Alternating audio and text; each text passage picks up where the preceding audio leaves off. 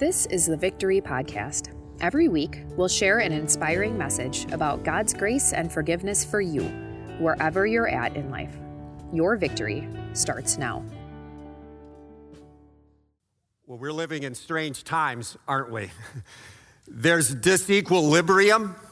There's new phrases and statements like social distancing. It's a new normal right?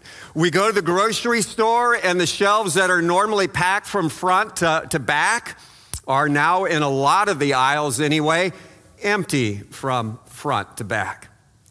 We go to Costco, that big warehouse of product and food, and oh my goodness, where, where the toilet paper was up against the wall, right? There's just empty pallets in the refrigerator section and freezer section at Costco, always packed full of food. Now it's empty. Maybe there's one or two items there.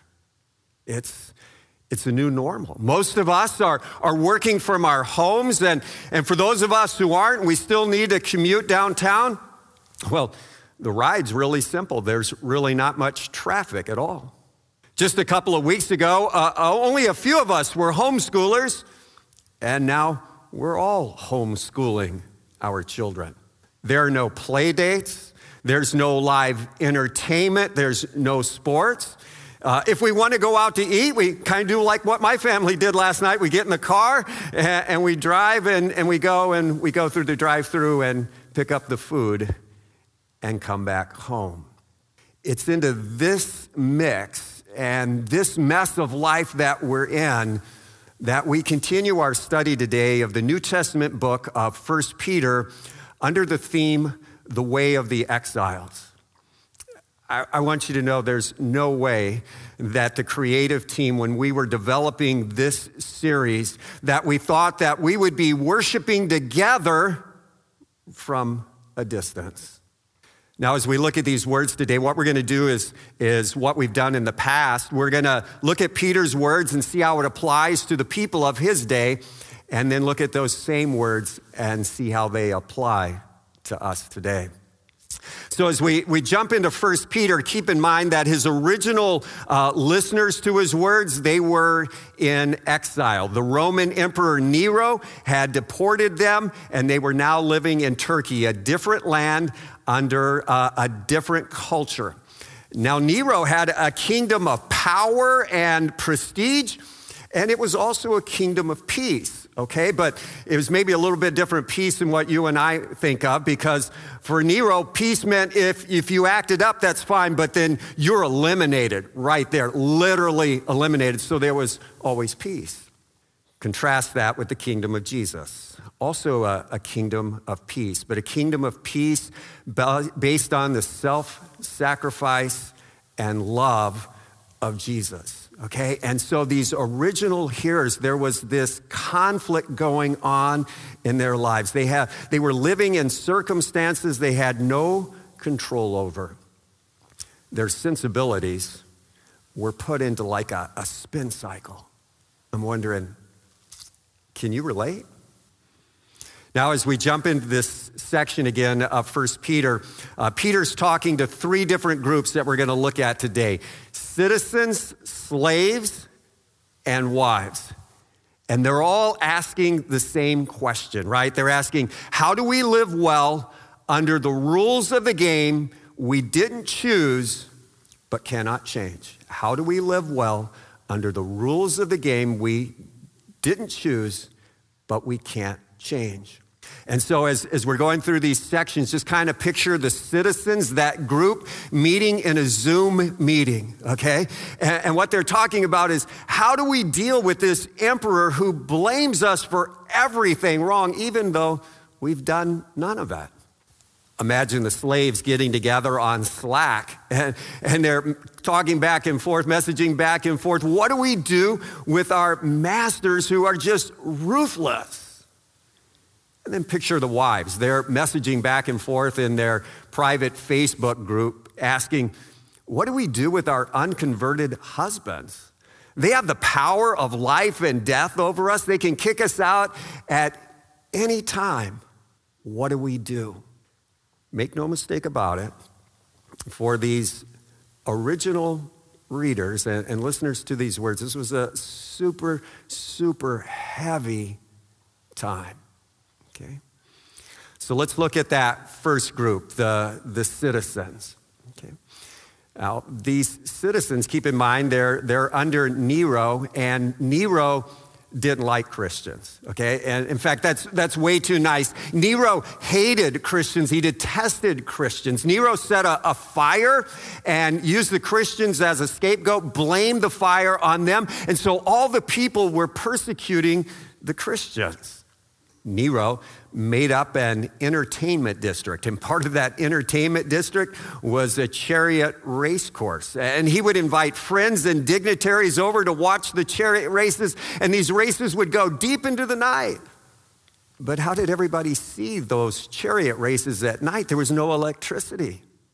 Well, they saw the races this way. You see, Nero had Christians dipped in tar fixed up, set up, hung up on poles, and then he lit them on fire all the way around the course.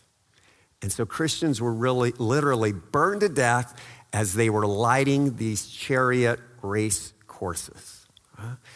Okay, so that's the background, and that's the setting to which Peter speaks these words Submit yourselves for the Lord's sake to every human authority whether to the emperor as the supreme authority or to governors who are sent by him to punish those who do wrong and to commend those who do right.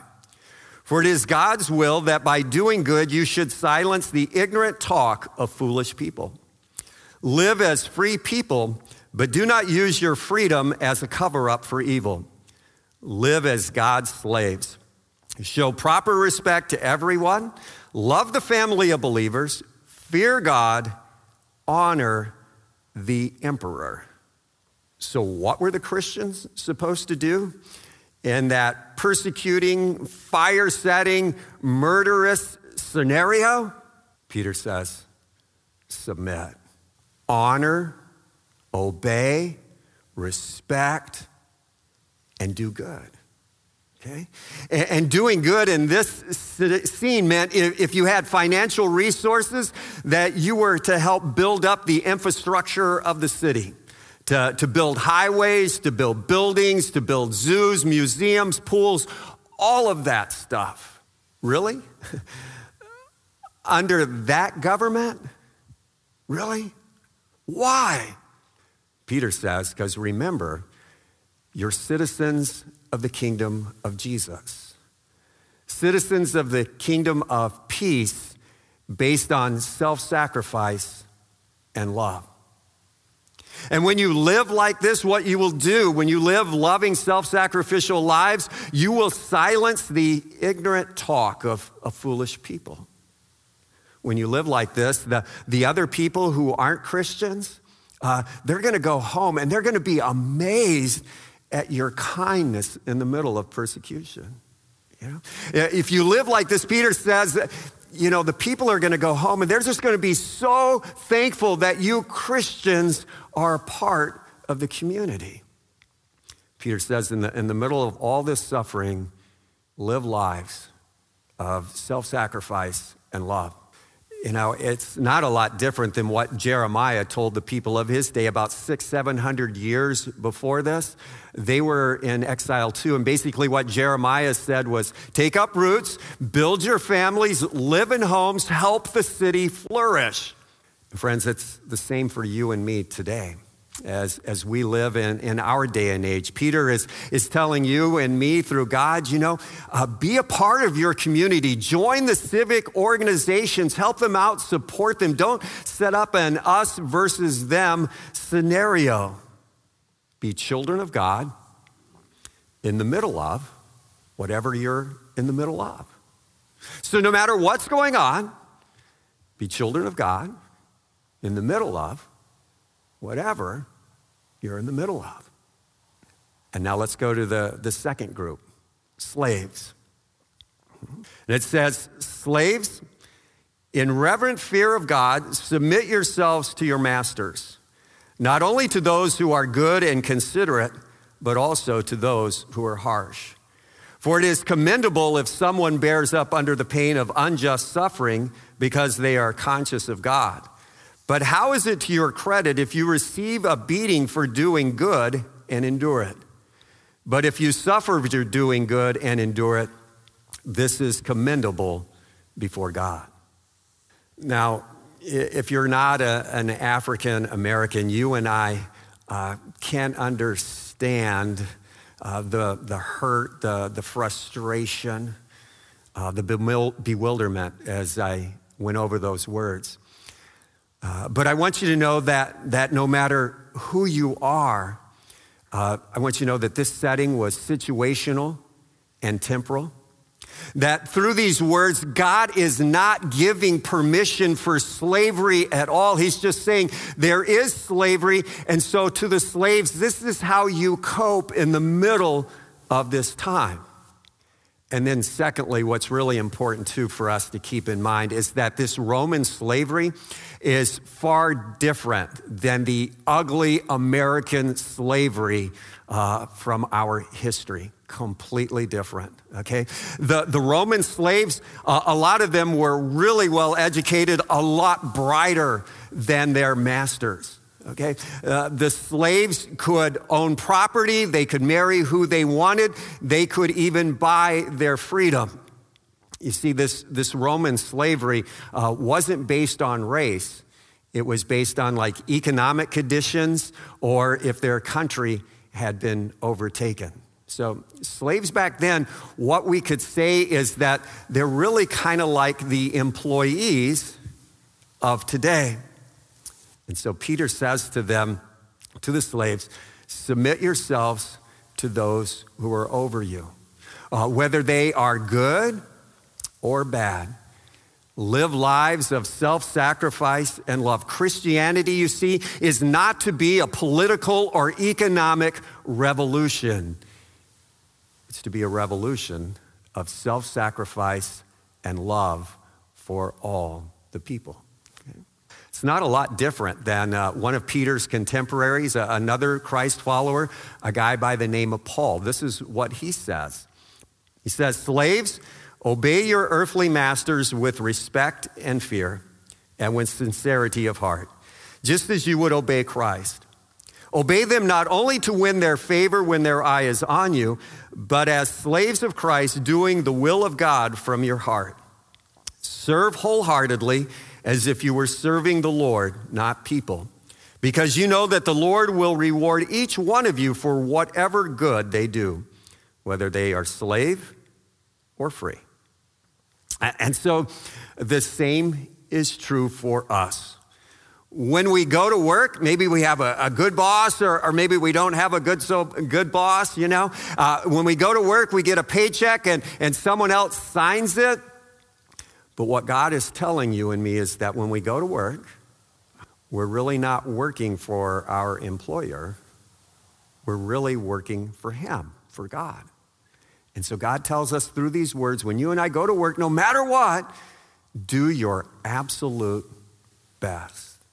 The third group now is wives. And this is what Peter says Wives, in the same way, submit yourselves to your own husbands, so that if any of them do not believe the word, they may be won over without words by the behavior of their wives when they see the purity and reverence of your lives. Your beauty should not come from outward adornment, such as elaborate hairstyles and the wearing of gold jewelry or fine clothes.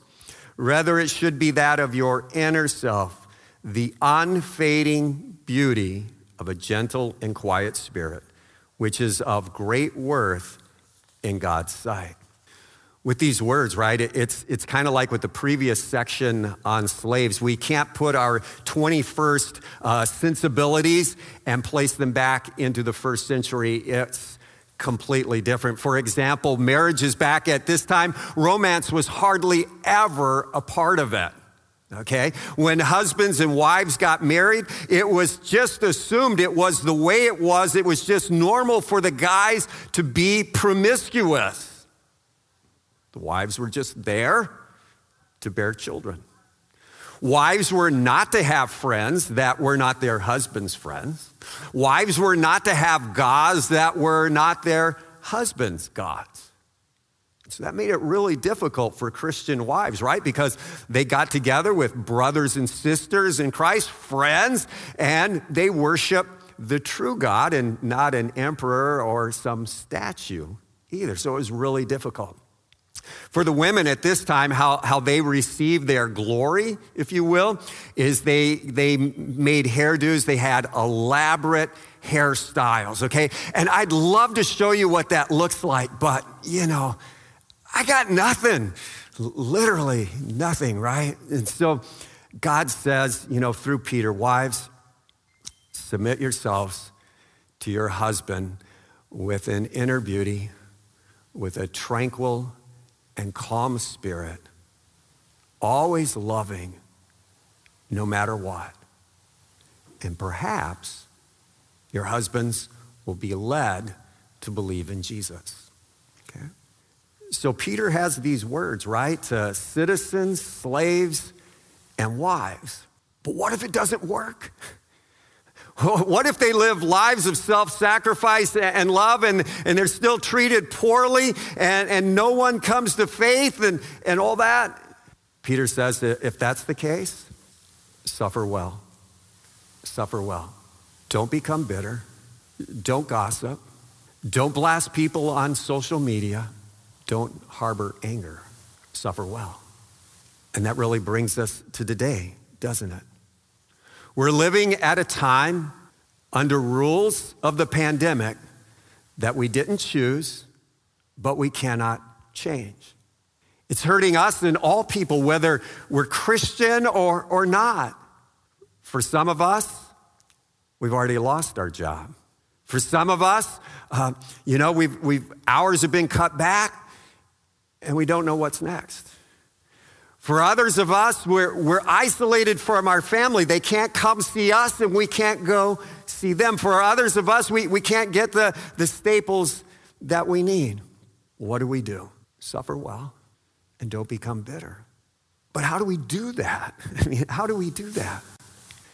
Here's what's really cool in the text, all right? We have the example of Jesus to follow. And this is what God's word says. Uh, to this you were called because Christ suffered for you, leaving you an example that you should follow in his steps.